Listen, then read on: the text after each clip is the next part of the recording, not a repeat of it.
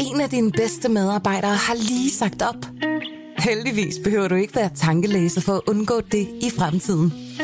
WinningTemp indsamler data gennem hyppige og anonyme medarbejderundersøgelser, så du lettere kan mærke pulsen på dine medarbejdere og støtte der, hvor der er behov. Kunder som Alfa Laval, Orkla og Volvo bruger allerede WinningTemp og ser, at det øger trivsel, reducerer turnover og hjælper med at fastholde talenter. Få gratis gennemgang allerede i dag på winningtemp.com. Hallo? Ja, hej Bernd. Det er Nikolaj Vore fra Berlingske.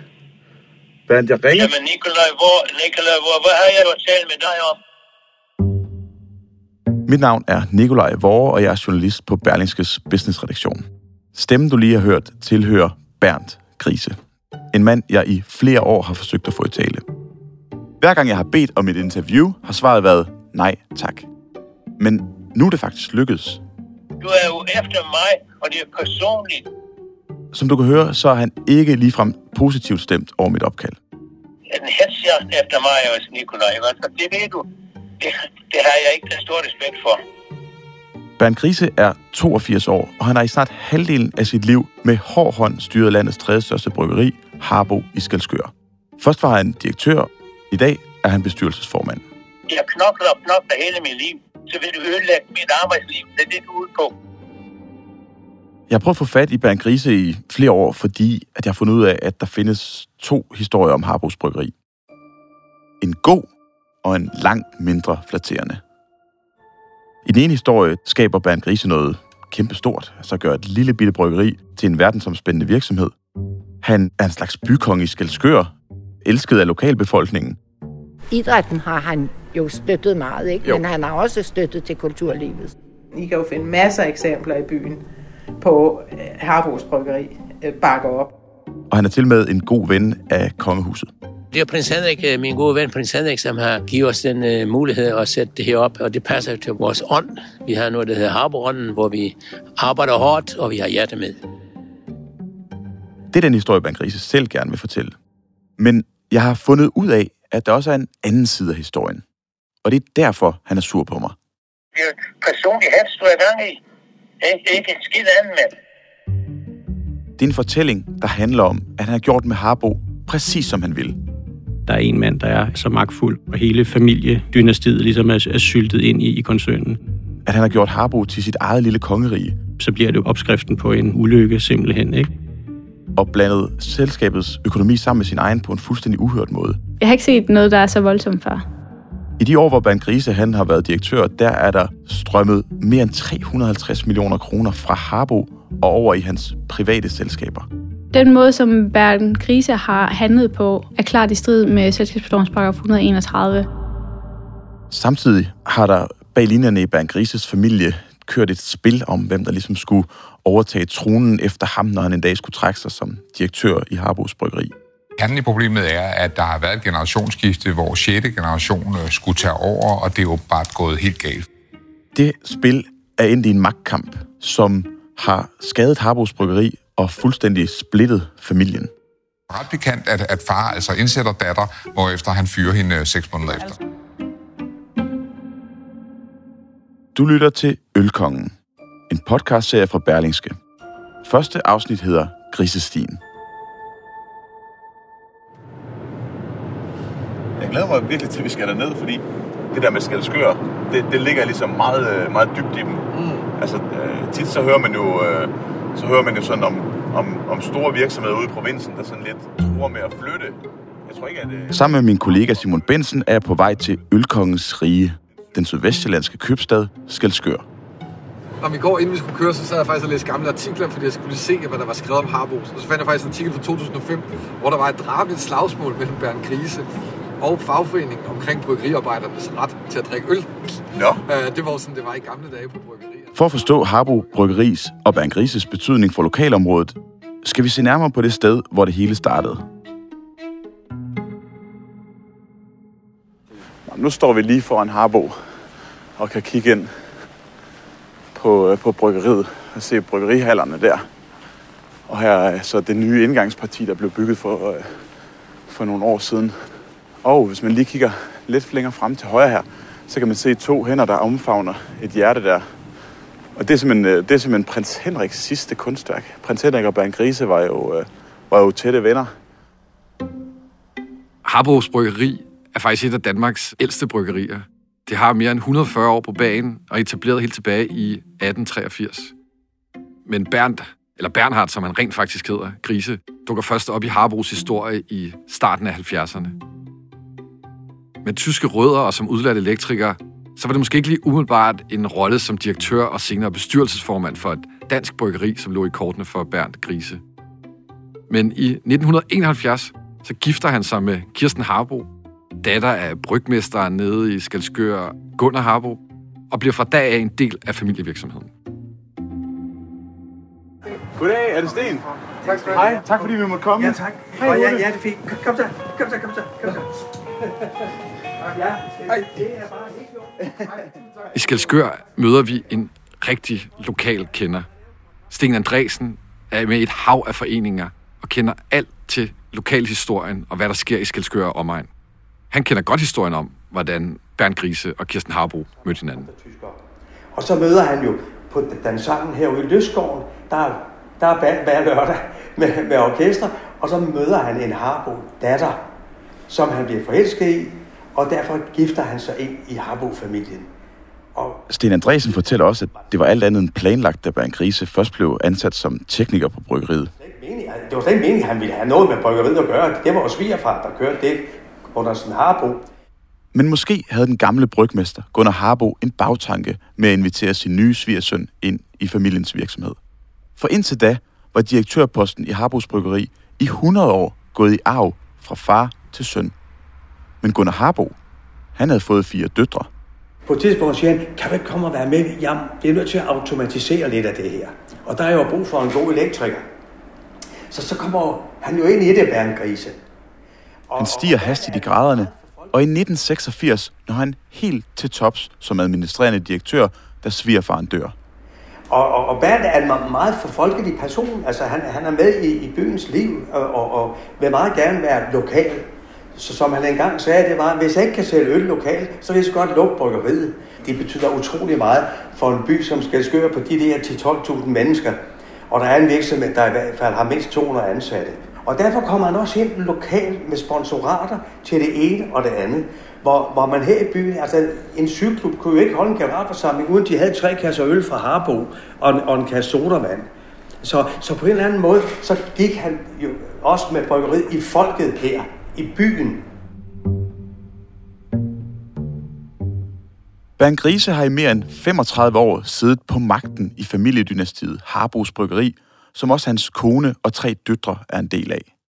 På mange måder er han faktisk blevet synonym med virksomheden. Så meget, at han af nogen har fået tilnavnet Ølkongen. Når man kommer her på Harbos Bryggeri, kommer man smilende, fordi man forventer en god oplevelse. Og det får man. Vi behandler hinanden ordentligt øh, med respekt, og øh, når vi så forlader virksomheden og har arbejdet hele dagen, øh, så går man hjem og har haft en god oplevelse. Så går man smilende hjem. Der er særligt et sted i Skelskør, en vej på blot 300 meter, der fortæller hele historien om det familieejede bryggeri.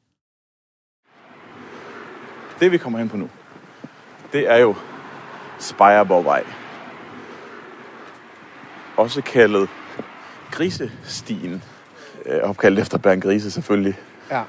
Og det er ligesom vejen ned til Harbos. Ja, og det er jo også her, de alle sammen bor. Og det, man skal forstå omkring den her vej, der kun er 300 meter lang, det er, at det er hjertet af Harboland. Her bor Bernd Grise og hans hustru i en kæmpe villa. På vejen bor også hans svigerinde, hans to døtre, to svigersønner, og så bor hans mangeårige højre hånd i Harbo, også på vejen. Og ned for enden, der troner Harbos bryggeri, Og man kan jo ikke undgå at bemærke, at vejen ligesom er spærret. Der var noget med, at de på et eller andet tidspunkt fik ordnet det på den måde, at der ikke måtte køre lastbiler igennem her. Så lastbilerne ligesom skulle dirigeres ned igennem Skalskør til, til stor, som jeg forstod det i hvert fald, irritation for, for mange borgere. Altså, når man træder ind på den her vej i Skelskør, så er der slet ikke nogen tvivl om, at man er midt i Harbroland. Der lugter ligesom særligt på en eller anden måde. Sådan af øl Jeg ved ikke, om det er duften af humle, eller hvad det er, men man er slet ikke i tvivl om, at her ligger et stort bryggeri. Jeg er gået forbi Bernd Grises hus, og jeg kan se, der står KB her. Det må næsten stå for Kirsten og Bernd. Ja, det står ligesom KB på porten. Når man går ned ad vejen, så kan man ikke undgå at bemærke et stort gult hus, der ligger som et af de allerførste. Foran det her gulhus, der er der en stor, markant stållåg. KB står der på den. Det ligner nærmest et våbenskjold, det her KB, der altså står for Kirsten og Bernd. Og den her låge, den har Bernd Grise givet sin kone i gave. Lige ved siden af bor der også en fra familien. Jeg tror faktisk, det er Kirstens søster, der bor i det gule hus, vi kan se her. Ja, der bor også en harbo derinde, ikke? Jeg tror, for de fleste andre mennesker, vil det være vildt underligt at have sådan en stor, larmende og lugtende fabrik liggende i baghaven. Men, og nu gætter jeg bare, jeg tror måske, det er anderledes, når det er ens egen fabrik. Og i det store hus, vi kommer til her, bor så Harbos direktør, Søren Malling, sammen med Vibeke, som er Bernd og Kirstens datter, som, som er HR-direktør i Harbo. Hun er uddannet øh, øh, sygeplejerske og har drevet hudplejeklinik i mange år. Det er lidt sjovt med sådan en lige linje fra, fra hudplejeklinik til, øh, til HR-direktør for 500 mennesker, men øh, ja, ja. Det er i hvert fald alt sammen noget med mennesker at gøre. Ja. Og i huset her ved siden af bor den anden søster, Pernille, som er sådan noget sponsoransvarlig i Harbo. Få 100 meter fra Spejerborgvej, altså det, der er Harbos ansatte ofte kaldes Grisestien, der ligger Skalskørs centrum. Gågaden Algade. Her går vi ned for at prøve at blive lidt klogere på byen, Harbos Bryggeri og Bandgrise. Men der er da, der er da flot her. Der er da skønt.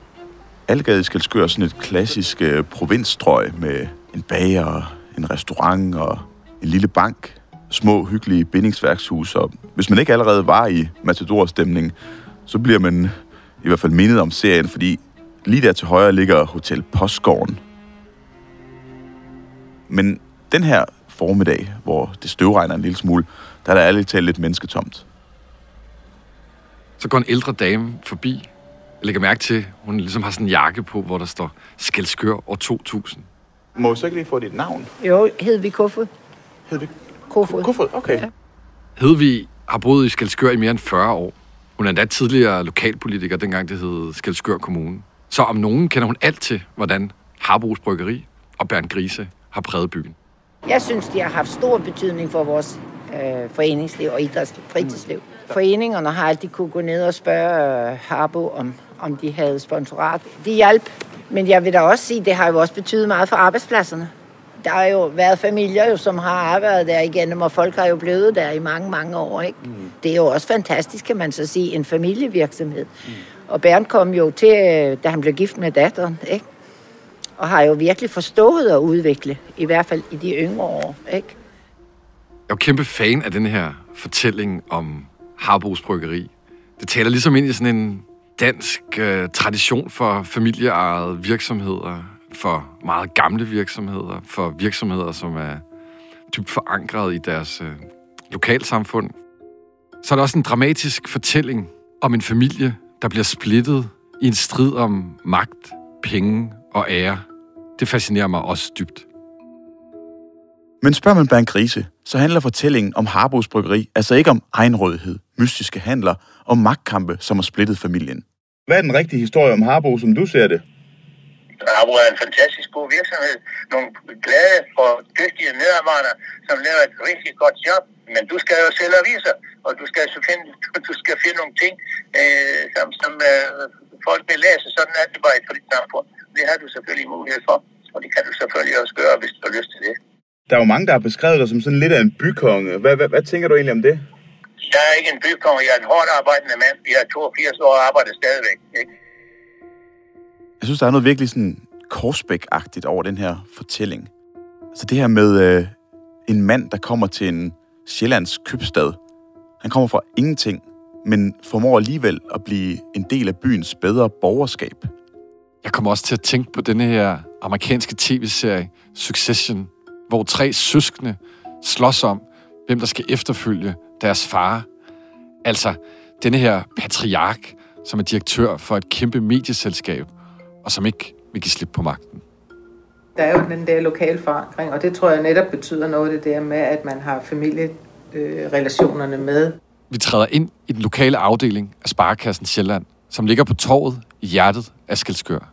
Her møder vi Pia Kim og Jacobsen, som er kunderådgiver i banken, men derudover er hun også formand for den lokale erhvervsforening. Hvis man nu går ud her på, i, i Algade og siger sådan, øh, kender I Bernd? Altså sådan, Ja, det gør alle. Ja, ja. Han er sådan en brand. Ja, ja. Ja, men det Bernd, han er jo, ja, ja. Det, alle, alle kender Bernd. Jeg synes jo også det der med, at det er vigtigt at huske på også, at man er lojal. Altså, man, man skal ikke bare kunne sige, okay, tak for det, og så drikker du øvrigt tuber over resten af tiden. Altså, det, det synes jeg, det, det har jeg i hvert fald sådan, det vil faktisk ikke være bekendt. For det, for det synes jeg, man skylder os. Jamen, de giver, jamen, så skal vi også sørge for at passe på dem, ikke? Så du er inkarneret øh, Harbo-drikker. Det vil jeg faktisk sige, jeg er. Mm. Har, har du mødt Bernd personligt? Okay, jamen, jeg er meget gode venner med Bernd. Vi er journalister fra, øh, fra Berlingske. Jamen dog, velkommen til Skelskør. Ja, tak. Det var Ej, men da folk er så søde i Skelskør. Finde, øh, finde Skelskør Ja, ja, ja. ja. vores lille Røde Kors, eller lille, lille Røde Korsbutik Den er rimelig stor. Ja, det synes vi også. Vi, øh, når vi er taget til Skelskør i dag, hele vejen fra København, så, øh, så er det ind, fordi vi laver sådan en podcast om Harbos Bryggeri. Ja. Har du en god, øh, altså har du sådan en idé til, hvor man kunne gå hen, eller har du selv måske en, en, en holdning til det? Eller sådan? Alle ved jo, at, at Harbo er jo simpelthen betalt for Skelskør, kan man sige. Der er masser af arbejdspladser, og, og ud af, altså de giver støtter omkring sporten, omkring mange forskellige ting, så de er jo uundværlige, Harbo. Mm. Og så er der jo nok nogen, der synes, at mamma, de, altså Skelskør er sådan en lille bitte smule korsbækagtig. Hvis I forstår det, det, kan man det, godt, det fornemmer vi. det, det, kan, det kan man godt sige. Den er sådan lidt korsbækagtig, ikke også? Og der er så nogen, der sådan synes, Nå, ja, ja, altså, det, det, nu er det sådan med, nu er det familieejet, og det er sådan og sådan. Altså, ikke at man sådan på den måde siger det rigtig højt, men der går, går sådan lidt, øh, ja, harbo. Det, Okay. det lugter, og harboøl, det smager ikke godt, og sådan noget, ikke? Det virker til, at de lokale, vi møder i Skelskør, er rigtig stolte af at have Harbos Bryggeri i byen. De vil meget gerne fortælle om alle de gode ting, Bernd Grise og hans familievirksomhed har bidraget med. Men når vi så spørger til den anden side af historien, altså den, der handler om en enrådig og magtfuldkommen bykonge, der har blandet sin egen økonomi sammen med virksomhedens, og endda har offret forholdet til sin datter, fordi han satte forretning før alt andet, ja, så er fortællelysten ikke lige så stor. Jeg ynder jo mest at have ja-hatten på, og, og, og en positiv historie. For nogle år siden, der var der jo det her med, at øh, datteren, Karina der, hun skulle til at være direktør, og så blev hun væk alligevel. Det har jeg ingen kommentar til. Der har været mange, der synes sådan, øh, at ja, så er sådan en tysker, der kommer der, og så er det pigerne, der er det, og sådan. Altså, nej, jeg, jeg er ked af, at det kommer til at lyde så negativt, ikke også?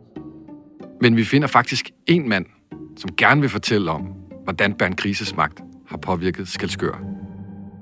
Jamen, det er ligesom om, at han har følt sig som anden bykonge. Mange kunne ikke lide ham, fordi han kunne han være en dominerende faktor dernede og ligesom bestemme alt. Det er 80-årige Søren Krog Andersen, der er formand for Omstigningsklubben. Omstigningsklubben er en øh, gruppe sporvognsentusiaster. Tognørder er de slet ikke bange for at kalde sig selv, som hele deres liv har været fascineret af tog og køreplaner. I Skalskør, der får de altså virkelig mulighed for at folde deres hobby helt ud. For i mange år, der driver de deres helt egen sporvognsbane i byen. Det var en stor glæde. Vi fik jo opbakning fra de lokale forretningsdrivende og ting og sager. Så havde vi turister, der kom. Den blev meget populær. Det er særligt om sommeren, at Søren Krog Andersen og resten af omstigningsklubben er aktive nede i Skelskør. For her kører deres sporvogn flere gange om dagen mellem havnen i Skelskør og remisebygningen 700 meter derfra. Og hen over årene, så udvikler sporvognen sig faktisk til en af Skelskørs store turistattraktioner. Hvordan var det lige pludselig at have sin egen sporvognsbane? Det var en drøm, der gik i opfyldelse. Kan det passe, at I havde banen i mere end 35 år? Det passer, vi kom derned i 75, og vi lukkede i 2011. I 2011 bliver bremsen trukket på omstigningsklubbens sporvogn i Skelskør. Det er DSB, der ejer det område, hvor omstigningsklubben sporvogn kører. Men i 2011 bliver området, der altså kører lige forbi Bankrises private villa, solgt. Køberen er Harbos Bryggeri. Og med et mister Skelskør sin sporvogn. Og for at forstå Harbo og Bernd Grises rolle i alt det her, så skal vi tilbage til Grisestien. Her, lige ved siden af, kan du se, at der ligger en tom grund. Når man går ned ad Spejerborgvej og kommer forbi Bernd Grises hus, så kan man ikke undgå at bemærke nabogrunden. Det er en stor, tom grund med en grøn og velplejet græsplæne, omkranset af sådan et hvidt stakit. Men det er fordi, det er her, at der i mange år gik en sporvognslinje. Og hvis man ligesom kigger der ned over, ned mod havnen, så kan du se, at det var der skinnerne gik. Her kan man ligesom få fornemmelsen af, at det kun få meter fra Bernd Grises hus, at sporvognsskinnerne engang har gået. Nu prøver vi ligesom at følge sporet for de gamle skinner. Det ender nemlig herom i sådan en gammel øh, remisebygning. Så er der en 700 meter lang øh, sporvognsbane, som man ligesom kunne komme på. Øh, betale lidt, øh, lidt penge for at komme på, og så kunne man, øh, så kunne man komme til at køre en, øh, en tur her. Men der i 2011, der købte, der købte Harbos Bryggeri området for 7 millioner kroner. Øh, og så fjernede de øh, kort tid efter øh, sporvognen. Så skrev jeg et brev til direktør Bernd Grise, om vi ikke kunne få en dialog, så vi eventuelt kunne få lov til at bevare skinnerne dernede og ting og sager, ikke? Og så at det var øh, en turistattraktion. Er Harbo interesseret i bare at sige farvel til det? Alt prattede af. Bernd Grise var fløjtehamrende ligeglad. Og hvad tænker de så, Harbo skulle med den her grund? Ja, der er jo mange teorier om det, kan man sige. Men det, der er i hvert fald helt sikkert, det er, at øh, den sidste del af sporvognsbanen, den går lige forbi øh, Bernd Grises private hjem. Og det, der, som blandt andet øh, Søren Krog Andersen havde nævnt for os, det er, at, at teorien var, at øh, Harbo simpelthen ville have den fjernet, eller Bernd Grise simpelthen ville have den fjernet, fordi at toget generede ham. Øh, og det skulle man så bruge Harbos penge på. Blev han sur over, at når vi kørte der lørdag og søndag, og klimpede med klokken der, om det har vækket ham i hans middagslur, det ved jeg ikke. Jeg har flere gange tidligere spurgt Harbo, om det her med opkøbet af togskinnerne i virkeligheden handlede om at give Bank Riese ro i sin baghave. Men ligesom Søren Krog Andersen har jeg heller ikke fået noget svar. Derfor spørger jeg Bank Riese, da jeg har fat i ham, og nu kommer han pludselig med en forklaring om nogle byggeprocenter. Du bliver da nødt til at købe noget jord til. Og så var der nogle mennesker på, øh, som leger med nogle futtog, og det var bane, banestyrelsen, som har solgt det til os, og de der mennesker, de var nødt til at flytte. Hey? Men historien, den er jo en helt anden hos dig. Det er, at Bernd Grien har købt det, fordi øh, han ville ikke have, der kørte en, en futtog på om sommeren. Overskriften er, der bliver en gris, han køber det på sin egen kom. Og der siger jeg, hvis du skriver sådan noget lort, det er også undskyld at sige det, det er jo intet med mig at gøre. Det er jo, det er jo Harbos Bryggeri's interesse at købe det jord. Der er en ting, der ligger helt fast. Der er aldrig blevet bygget noget der, hvor sporvognen kørte. Men Harbos Bryggeri har brugt 7 millioner kroner på at opkøbe det her stykke jord. Hvorfor skulle virksomheden og dermed aktionærernes penge bruges på den slags? Det har igennem årene undret en lang række investorer i Harbos Bryggeri den her sag med at købe jernbaner for 7 millioner kroner, altså det vidner jo bare om, at man kan stille et kæmpestort spørgsmålstegn ved den måde, de investerer deres penge på. Det er ekstremt mange penge, som jo i sidste ende stammer fra andre mennesker, altså aktionærerne. Det er bare en endeløs række af dårlige beslutninger, og det er bare ekstremt dårligt drevet og ekstremt dårligt ledet. Eksemplet med sporvognen er langt fra enestående. Vi stødte på en lang række andre eksempler, hvor Bernd Grises private interesser og hobbyer er blevet blandet sammen med økonomien i Harbos Bryggeri. Det er faktisk en rigtig fin park her, ikke? Ja, der er meget hyggeligt. Ja. 18 km fra Bernd Grises private hjem i Skelskør ligger Korsør Golfklub. Og her har Bernd altså i en årrække haft sin faste gang. Dels som aktiv spiller, men også som næstformand i bestyrelsen. Og når man kommer her på Korsør Golfklub, så er der et tydeligt aftryk fra Harbos Bryggeri. En kæmpe Harbo-skilt, ikke? En sponsor, som er meget større end alle de andre sponsorer her. På vejen hen til klubhuset kommer man forbi en sø. Nede i søen er der sådan en golfbold hævet op på en tige og med et kæmpe stort Harbo-logo på. Og hvis du kigger der, så er det også Harbo-flag. En af banerne, Harbo Kors, er opkaldt efter bryggeriet. Og når man står og kigger på listen over golfspillere, der har slået hole in one, figurerer Kirsten Harbo, altså Bernd Grises hustru. Og vi ved jo, at Bernd Grise han selv er en ivrig golfspiller, ikke? Og hans kone åbenbart også er. Og, øh... Når man kommer ned til klubhuset i Korsør Golfklub, så hænger der sådan en plade, hvor man kan se, hvem der sponsorerer klubben. Og øverst op med store bogstaver står der Harbos Bryggeri. Harbo er nemlig hovedsponsor for golfklubben. Den her golfklub ligger altså Bernd Grises hjerte så nært, at han tidligere selv har doneret en 3 meter høj skulptur til stedet og lånt klubben et millionbeløb af egen lomme. Bernd Grise er jo næstformand i øh, klubben. Men på et tidspunkt var der nogen, der begyndte at stille spørgsmål ved, at Harbo skulle bruge penge på noget, som Bernd Grise havde så stor en personlig interesse i.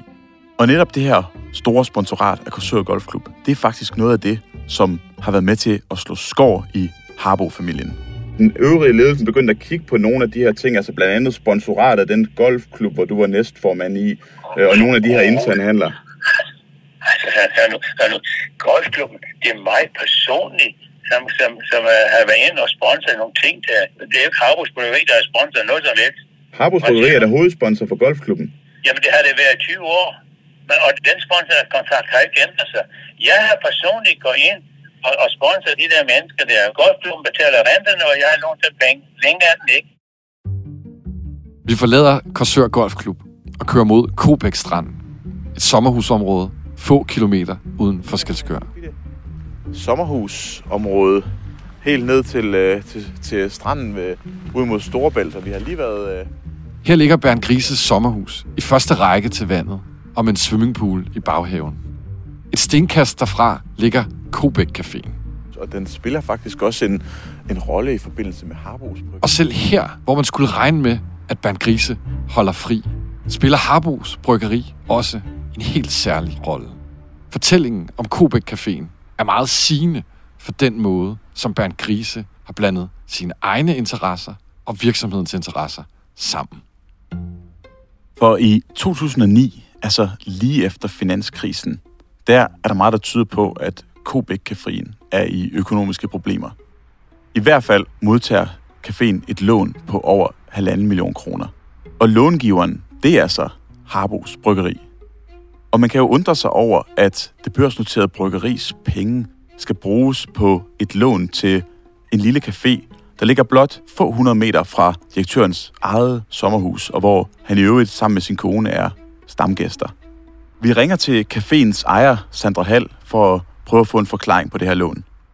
Jeg arbejder på en podcast om Harbos Bryggeri, og øh, Ja. i den forbindelse så havde jeg nogle spørgsmål til et lån, som Harbo gav til Kobæk Caféen tilbage i 2009. Ja, ved du hvad? Jeg synes, øh, du ringer bare til Harbo, hvis du har nogle spørgsmål. Okay, det vil du ikke svare på? Ja. Nej. Og Bernd Grise er heller ikke selv meget for at fortælle om, hvorfor Harbos penge skulle lånes ud til Kobæk Caféen. Hvorfor var det, caféen skulle låne de penge? Jamen, det har vi sgu tilladelse til. Der er ikke nogen, nogen problemer i det overhovedet. Nej, men jeg spørger bare, hvad skulle caféen bruge pengene til? Jamen, det har vi en helt klar forklaring til. Og hvad var forklaringen? Det bør jeg fortælle dig. Spillede det nogen rolle, at du kender dem, der ejer Kobæk Caféen? Ikke en skid. Har intet med det at gøre. På vejen hjem kører vi gennem Slagelse. Her var Bernd Grise for år tilbage med til at etablere den professionelle fodboldklub FC Vestjylland. Forsøger første gang, den kommer til Henrik Madsen her. Skråt bagud og 1-0 til FC Vestjylland. Sat ind her efter 9 minutter. Klubben lå i en periode i den bedste danske fodboldrække, Superligaen. Og Bernd Grise fulgte entusiastisk med, når FC Vestland spillede på sin hjemmebane, der hed Harbo Arena. Harbos Bryggeri var også sponsor på klubtrøjerne. Men alt gik ikke efter planen i FC Vestjylland. For i 2015 var pengekassen tom, og klubben måtte kaste håndklædet i ringen og gå konkurs. Og her fik aktionærerne i Harbos Bryggeri lidt af et chok. For det viste sig, at det ikke kun var sponsorater, som bryggeriet havde givet til fodboldklubben. Nej, Harbo havde også investeret 6 millioner kroner direkte ind i fodboldklubben, som med konkursen gik tabt. FC Vestjylland bliver af mange kilder beskrevet som lidt af et hjertebarn for Bernd Grise. Og øh, det bekræfter Ebbe Bosen, der selv var en del af investorkredsen og bestyrelsen i fodboldklubben. Kan du genkende det her med, at der er blevet beskrevet, at det var sådan lidt et hjertebarn for Bernd Grise, fodboldklubben? Ja, det vil jeg sige. Ja, det vil jeg sige. Det vil jeg sige. Det vil jeg sige. Det kan jeg godt. Det kan jeg godt. Jo, det var det. Det var det. Det var det. Og hvordan kunne man mærke det? Han fortsat støtter det ikke også, ikke? Altså med, med, med, med penge, ikke? Og, og hans deltagelse, så. Men det skal vise sig, at pengene, der er blevet brugt på golfsponsoratet, cafélånet og fodboldklubben FC Vestland, kun er peanuts, når det handler om sammenblandingen mellem Bank Rises private økonomi og Harbos pengekasse. Altså Harbo er et kapitel for sig i, i Danmark i, i, i min verden. Det er svært at, at finde noget, der bare tilnærmelsesvis er lige så gralt som Harbo på børsen. Harbo er ikke veldrevet. De laver nogle ting, som ikke er, er efter bogen. Det dykker vi ned i i næste afsnit af Ølkongen. Ølkongen er tilrettelagt af Simon Bensen, Thomas Arndt og mig, Nikolaj Vore.